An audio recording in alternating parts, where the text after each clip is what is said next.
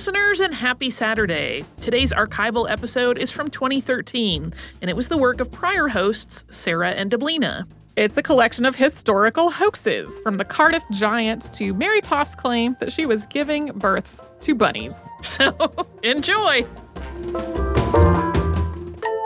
Welcome to Stuff You Missed in History Class from HowStuffWorks.com.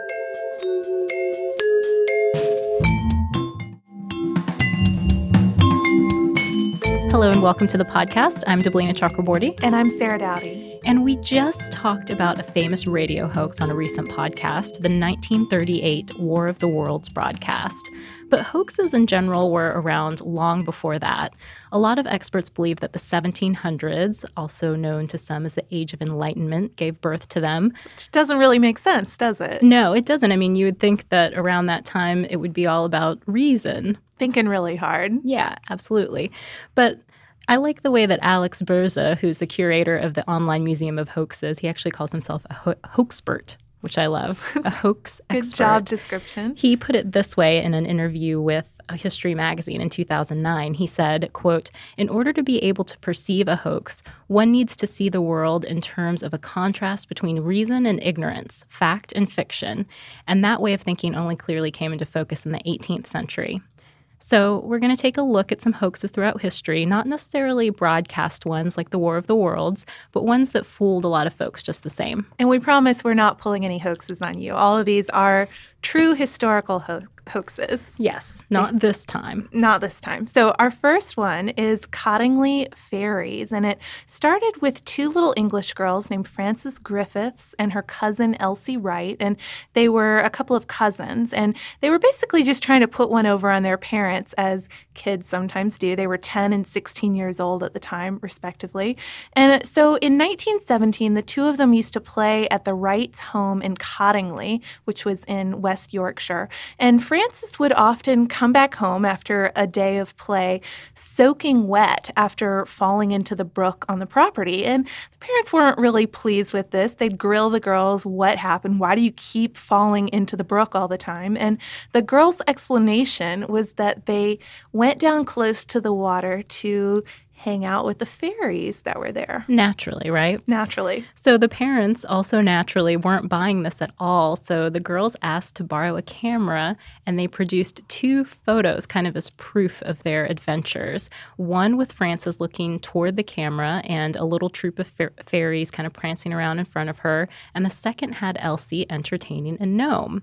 So Arthur Wright, after this, pretty much he didn't believe them at all. He quit loaning the girls his camera. So uh, the incident was all but forgotten until the summer of 1919, and that's when Arthur's wife, Polly Wright, she was pursuing an interest in the occult and the supernatural at the time, and she attended a lecture hosted by the local Theosophical Society. Which they come up from time to time in these podcasts, I've noticed. Yeah, whenever we talk about spiritualists and so forth. But she mentioned the fairy photos when she was there, and among the people to show a special interest in these photos was none other than Arthur Conan Doyle. Our old friend. Yes, from the Who was the Real Sherlock Holmes podcast. Yeah, so Conan Doyle is, of course, most famous for, for that Sherlock Holmes connection, but he was also a famous spiritualist at the time, too, and a believer in the supernatural. It was very important to him. And so he wanted to check out this whole fairy photo thing because he was, conveniently enough, working on a piece about fairies for the Strand magazine. And I think you mentioned it was a quite serious scholarly piece. It wasn't a piece of uh, Conan Doyle's typical fiction. No, it wasn't fiction at all. And that's why he wanted to make sure he had proof before he wrote about this. So he may have had a few doubts of his own. So he personally visited the girls in Cottingley along with Edward Gardner, another leading spiritualist, and they brought their own cameras along and they asked the girls to take a couple more photos for them just to be sure before he wrote this piece. And they had taken some measures at this point too, like marking the plates just so things couldn't be tampered with. Yeah, they wanted to be extra sure that what they were getting was authentic, but apparently the test wasn't too hard because the girls passed it pretty easily and some people accepted the photos as genuine, just as Conan Doyle and Gardner did. Others, including Elsie's father, Arthur Wright, remained skeptical about it. One commentator put it this way. He said, quote, For a true explanation of these fairy photographs, what is wanted is not a knowledge of occult phenomena, but a knowledge of children.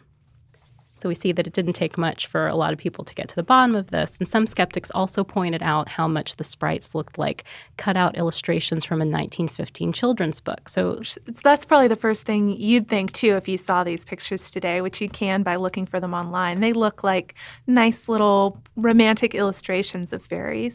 Yeah, and some people point out that what we see today, if you do happen to Google the photos or whatever, you'll notice that these are the enhanced versions of the photos. So the original photos may have been a little easier to believe, but probably not that much. But Conan Doyle did believe this, and in fact, died believing this. And it wasn't until 1983 that the girls finally confessed that four out of five of the photos were fakes. According to a 2004 piece in British Heritage, Frances said of the most famous photo, quote, "My heart always sinks when I look at it.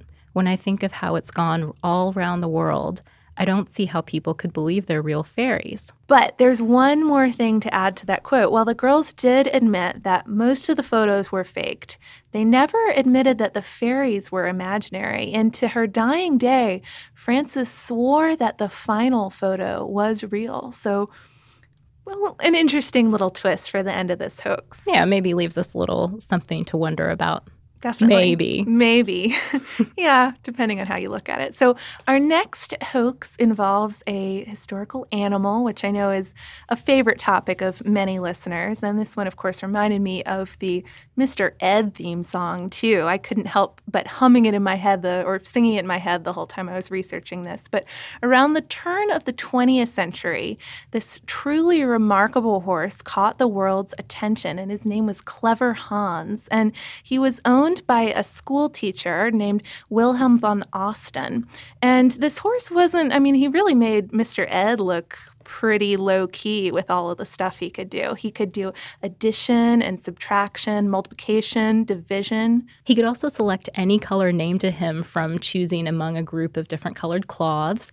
And he couldn't talk and sing like Mr. Ed could, but he could communicate by stamping his hoof on the ground. So if you said, for example, what is 12 divided by 3, you would get four hoof stamps. Yeah, and we're going to just twist things entirely here, put it to a new level. Hans could even read minds. You didn't have to ask him a question out loud. You could put the question to him mentally and he would still get it right.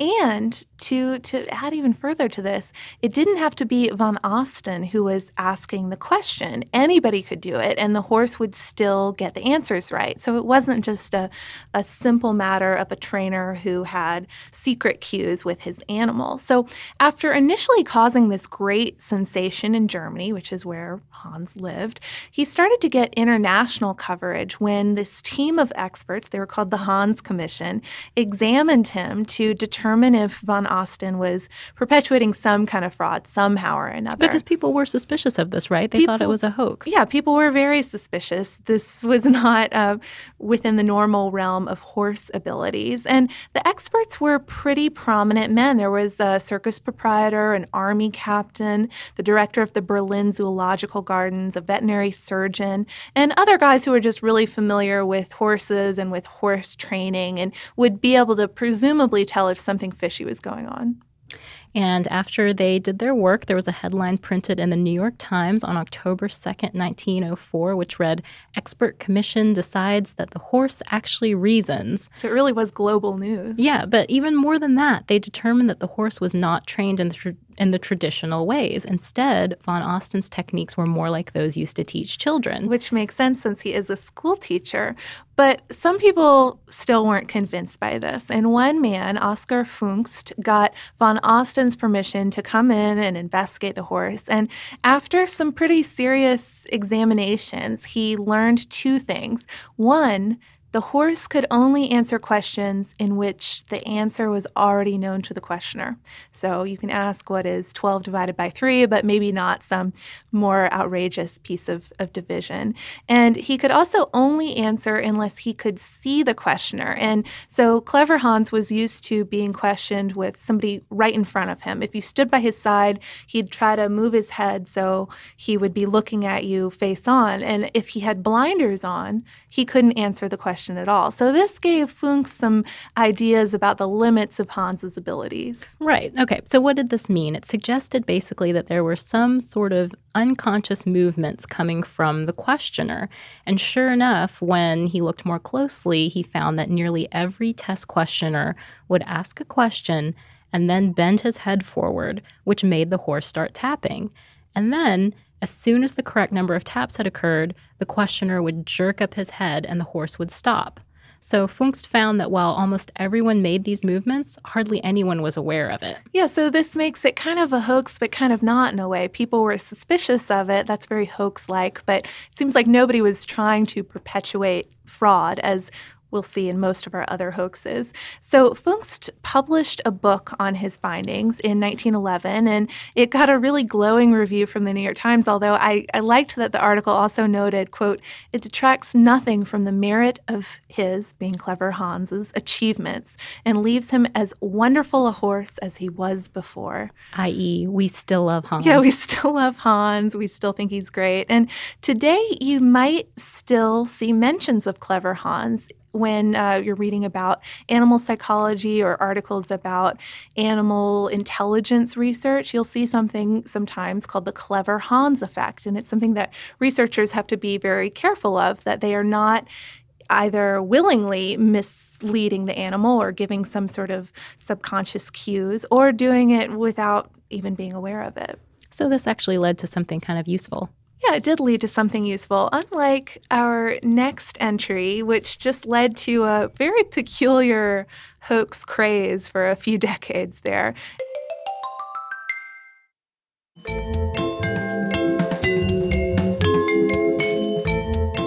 Started in 1869 when a couple of well diggers in Cardiff, New York, made this startling find while digging a well on the property of William Stub Newell. Yes, after hitting stone three feet down and clearing off the topsoil, one of them recognized a foot. And he said, quote, I declare some old Indian has been buried here. So there was an ancient burial here, at least that's what it seemed. But pretty soon they realized that it wasn't just the skeleton of a normal man, it was 10 feet long. And clearly the remains of some sort of ancient giant. So Newell got right to work marketing this find, trying to make some money off of his farm. He set up a tent and charged 25 cent admission for people to come and take a peek at the so called Cardiff giant. And he bumped it up after attendance was so good, he bumped it up to 50 cents. And people were coming from all over the area to gawk and marvel at this strange stone man. Yeah, here's how the first president of Cornell, Andrew White, described his own visit. He said, quote, lying in its grave, with the subdued light from the roof of the tent falling upon it, and with the limbs contorted as if in a death struggle, it produced a most weird effect. An air of great solemnity pervaded the place. Visitors hardly spoke above a whisper. Sounds pretty cool, doesn't it? Except that White, even himself, realized that the skeleton was clearly made from stone. He actually realized it wasn't even a very good carving, and that the two well diggers had would have had no reason to dig in that very spot, suggesting some sort of planned fraud yes, here. very suspicious. So we have to backtrack a little bit to 1866 to figure out what happened. And that's when a New York cigar maker named George Hall or Hull got an idea. He was in Ackley, Iowa, investigating his brother in law for a late payment on a large shipment of cigars. And while he was there, he got into an argument with a Methodist revivalist over giants. And he later spent the night, quote, wondering about why people would believe these remarkable stories in the Bible about giants, when suddenly I thought of making a stone giant and passing it off as a petrified man. Okay, so that's probably not where most people's train of thought would go after that argument, but he really runs with it. Once the once the thought strikes him. But he knows that he can't make the giant close to home because it's got to be secret. It's obviously a, a 10 foot stone giant, I think it weighed about 3,000 pounds, all said and done, would cause quite a stir. So in 1868, he hires some guys to quarry a block of gypsum from Fort Dodge, Iowa. And just so they don't talk and so it stays secret, he tells them that it's for some sort of new Lincoln monument that's going to be going up. And from there, he has his giant block of gypsum shipped to Chicago and carved again in secret by a German stonecutter. I think he's he's paid money and, and sworn to secrecy, in fact.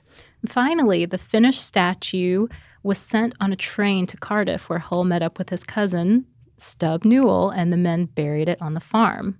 So they waited about a year, I think, to dig it up, right? Yeah, just so it could get some authentic dirt stains around it and, and look convincing enough. But this, a good plan. Yeah, if, if you're going to go through all the trouble, you might as well put in that extra year to make it work. But once the giant was unearthed, though, the story didn't last that long. Newell even told some people that it was a hoax, which seems like a really bad idea if you're trying to make 50 cents a head on your farm. But Hull realized he would have to lock somebody into buying this giant, get a large amount of money up front before the story broke as a fraud. So he sold the giant to a businessman named David Hannum for $23,000. And Hannum took it on the road as kind of a syndicate show.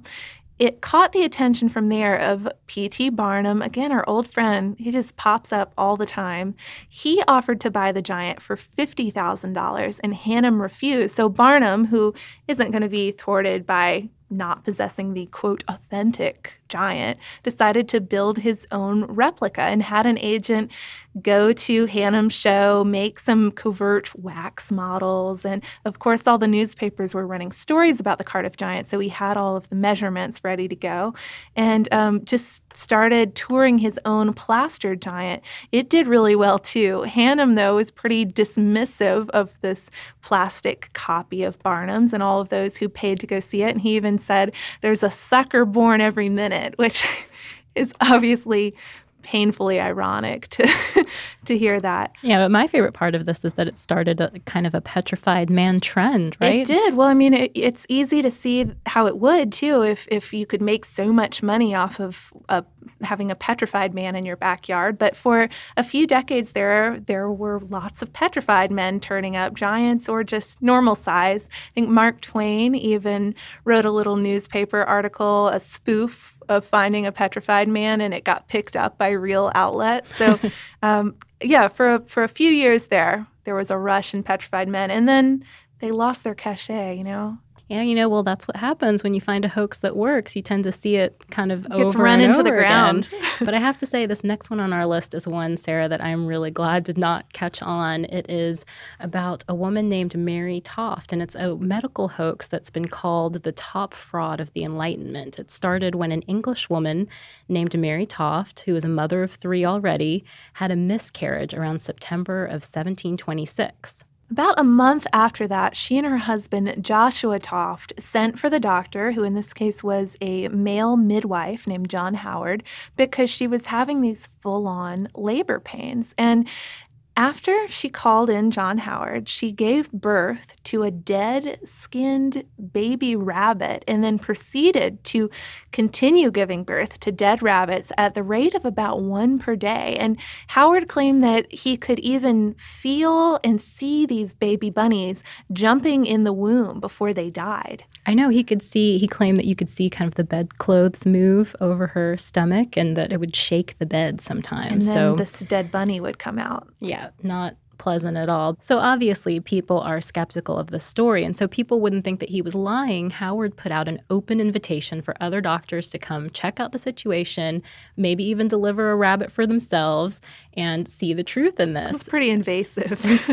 yeah, it was. But several people took him up on that, including Nathaniel St. Andre, a, a surgeon from Switzerland, and also the personal surgeon of King George I.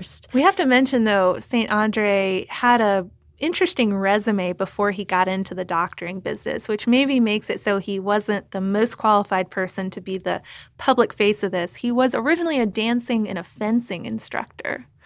So, huh. Kind of a, a, strange backstory for him. That is definitely odd. But what's perhaps most surprising about this whole story in general is that how many doctors were convinced that the births were real. I mean, it wasn't just St. Andre, right? It was some other people too who really thought that this was happening. As a kind of proof of this phenomenon, St. Andre did an experiment in which he put the organs of the bunnies in water. And it's unclear, I guess, as to why that actually provided any proof, but it was supposed to have been good enough a for test. the 18th century doctors, yes. I suppose. Some doctors were skeptical, though, including a Sir Richard Manningham. And to figure out what was going on once and for all, Mary was brought to London and put under a 24 hour watch, which pretty soon put a stop to these strange births.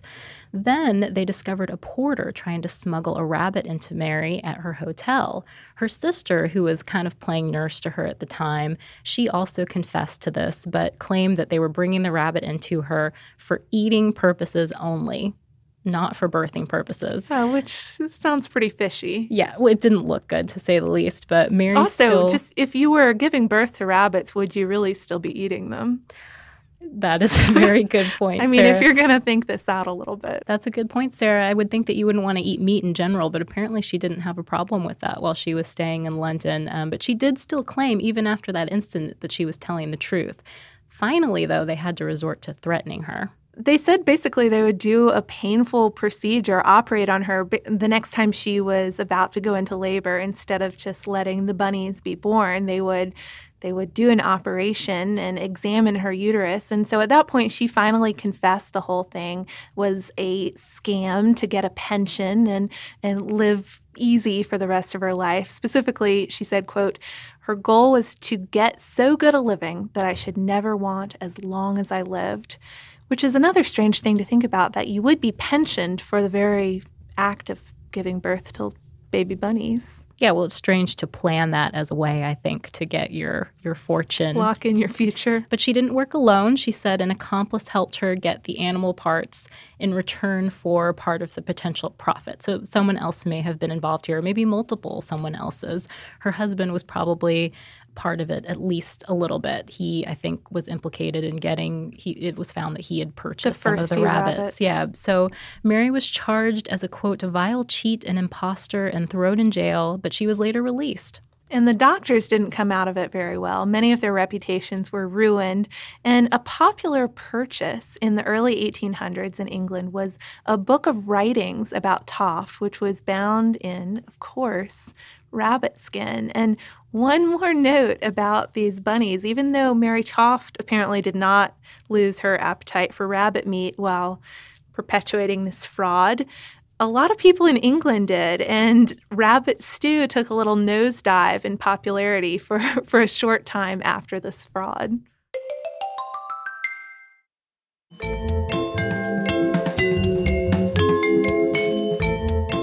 So it's clear that the people of England knew that the story of Mary Toft was definitely a hoax. But the last story on our list is one that is still sort of in question. People have called this a hoax for years, and it's cited as a common example of a hoax, but there are still some people who think that it might be true. So here's the basic story it all started in Newark, Ohio in 1860 when a local county surveyor and amateur archaeologist named David Wyrick was excavating some of the huge earthen mounds in the American Midwest. And you may recall us talking about this these quite recently in the Cahokia podcast. But most people believe that these mounds were the work of pre-Columbian native civilizations. However, a common belief during this time period that we're talking about right now was that the mounds were built by the 10 lost tribes of Israel. I think we, we even mentioned that in the Cahokia. We may episode. have. They were believed to have vanished after being captured by the Assyrians. But Wyrick was a supporter of this theory, and that's kind of what made what happened next very suspicious. All right, so Wyrick was digging near Newark's 50 acre octagon mound in 1860 when he discovered the keystone, which was the first of the holy stones in this shallow hole. And the keystone is basically a polished, wedge shaped piece of sandstone, and it has Hebrew inscriptions on all four sides, and they read, The laws of Jehovah, the word of the Lord, King of the earth, and the Holy of Holies. So, this was really, really big news because some people thought that it finally confirmed the 10 lost tribes theory. Other people thought, well, maybe it's not an ancient Hebrew text. Maybe it's a Masonic keystone because of that shape and everything. It didn't take long, though, for some people to just call it out as an outright fake. Yes, Charles Whittlesey, for example, a noteworthy Ohio archaeologist, he thought that it was neither Masonic nor Jewish, but a relatively modern artifact. The Hebrew, for example, was thought to be too modern to be authentic, to be from that previous time period when the lost tribes would have been around. So that November, Wyrick gets a little bit more evidence, maybe. He discovers another stone, the Decalogue stone, in the Jacksontown Stone Mound, which is a few miles southeast of Newark and it's found encased in a custom made stone box. Sounds pretty cool. Yeah, and it's shaped like a tombstone that's intricately carved all over with Hebrew letters that convey an abbreviated form of the Ten Commandments. So, completely different from the keystone. On the front side, the inscription lines an arch that frames the image of a man named Moses. And the style of Hebrew was some unique, archaic style. They couldn't quite place it. It wasn't the modern style that they found on the keystone, but it wasn't also ancient Hebrew. Right. It wasn't what they knew to be an ancient Hebrew style that was recognizable. So many people thought this was a fraud right away, too. It had too many scriptural mistakes and a lack of patina that made people very suspicious. Should have left it in the ground for longer, like the old Cardiff giant. But in his 1991 book, Fantastic Archaeology, Stephen Williams says that the stones fail every possible archaeological test. Their inscriptions are the only ones of their kind known and are not correct for the time period. Others, though, uh, were wondering if ancient Hebrews were present in the Americas. Why can't we find evidence of their settlement? So not just like why can't we find their their stones and their inscriptions, but why can't we find anything from their settlements? That's a good question. One problem with this doubt about the stones, though, is trying to figure out okay, if they're not real, who made them? Of course, some people thought it could be Wyrick. I read that before Wyrick's death, he actually wondered himself if somebody had fooled him. So it seems unlikely that he would bring that up if he didn't want to put suspicion on himself. So archaeologist Brad Lepper believes that it was actually a man named Reverend John W. McCarty who translated the text on the keystone for Weyrich overnight. So it just seemed too fast for him to be able he to do that. too familiar with it. Exactly. And the theory is that McCarty hoped the stones would prove that Adam and Eve were mother and father to all races a good argument against slavery. Yeah, so in 1864, two additional Hebrew inscribed stones, which are now unfortunately lost, were found during the excavation of a mound on the George A. Wilson farm, which is east of Newark. And people again got really excited, but soon a local dentist named John H. Nicol claimed that he himself carved the stones, introduced them into the excavation with the intention of discrediting the two earlier finds from Wyrick, of course. And these inscriptions actually just spelled out his name. So the plan did pretty much work. these new stones, which are so obviously frauds, kind of made the, the earlier finds.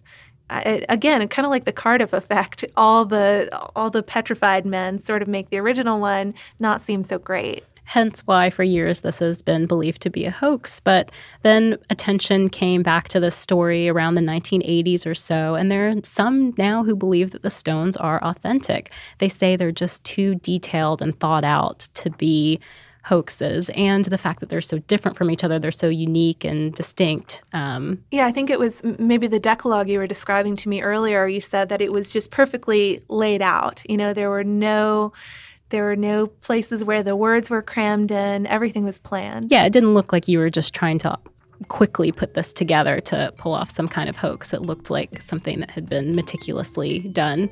But today, you can decide for yourself. Visitors can view the Holy Stones at the Johnson-Humrickhouse Museum in Ohio. So I think it's only fitting that we leave off with one that's still kind of hanging in the balance or in question because we love to leave you guys with a question to answer. Um, even though, as Sarah said when we started this, these are all true hoaxes. We did this is not a hoax in itself. We did not make these good, up. Though, that would have been pretty clever. Maybe we'll do that some other time. Thank you so much for joining us for this Saturday Classic. Since this is out of the archive, if you heard an email address or a Facebook URL or something similar during the course of the show, that may be obsolete now. So here is our current contact information. We are at History Podcasts at HowStuffWorks.com, and then we're at Missed in History all over social media. That is our name on Facebook, Twitter, Tumblr, Pinterest, and Instagram. Thanks again for listening. For more on this and thousands of other topics, visit HowStuffWorks.com.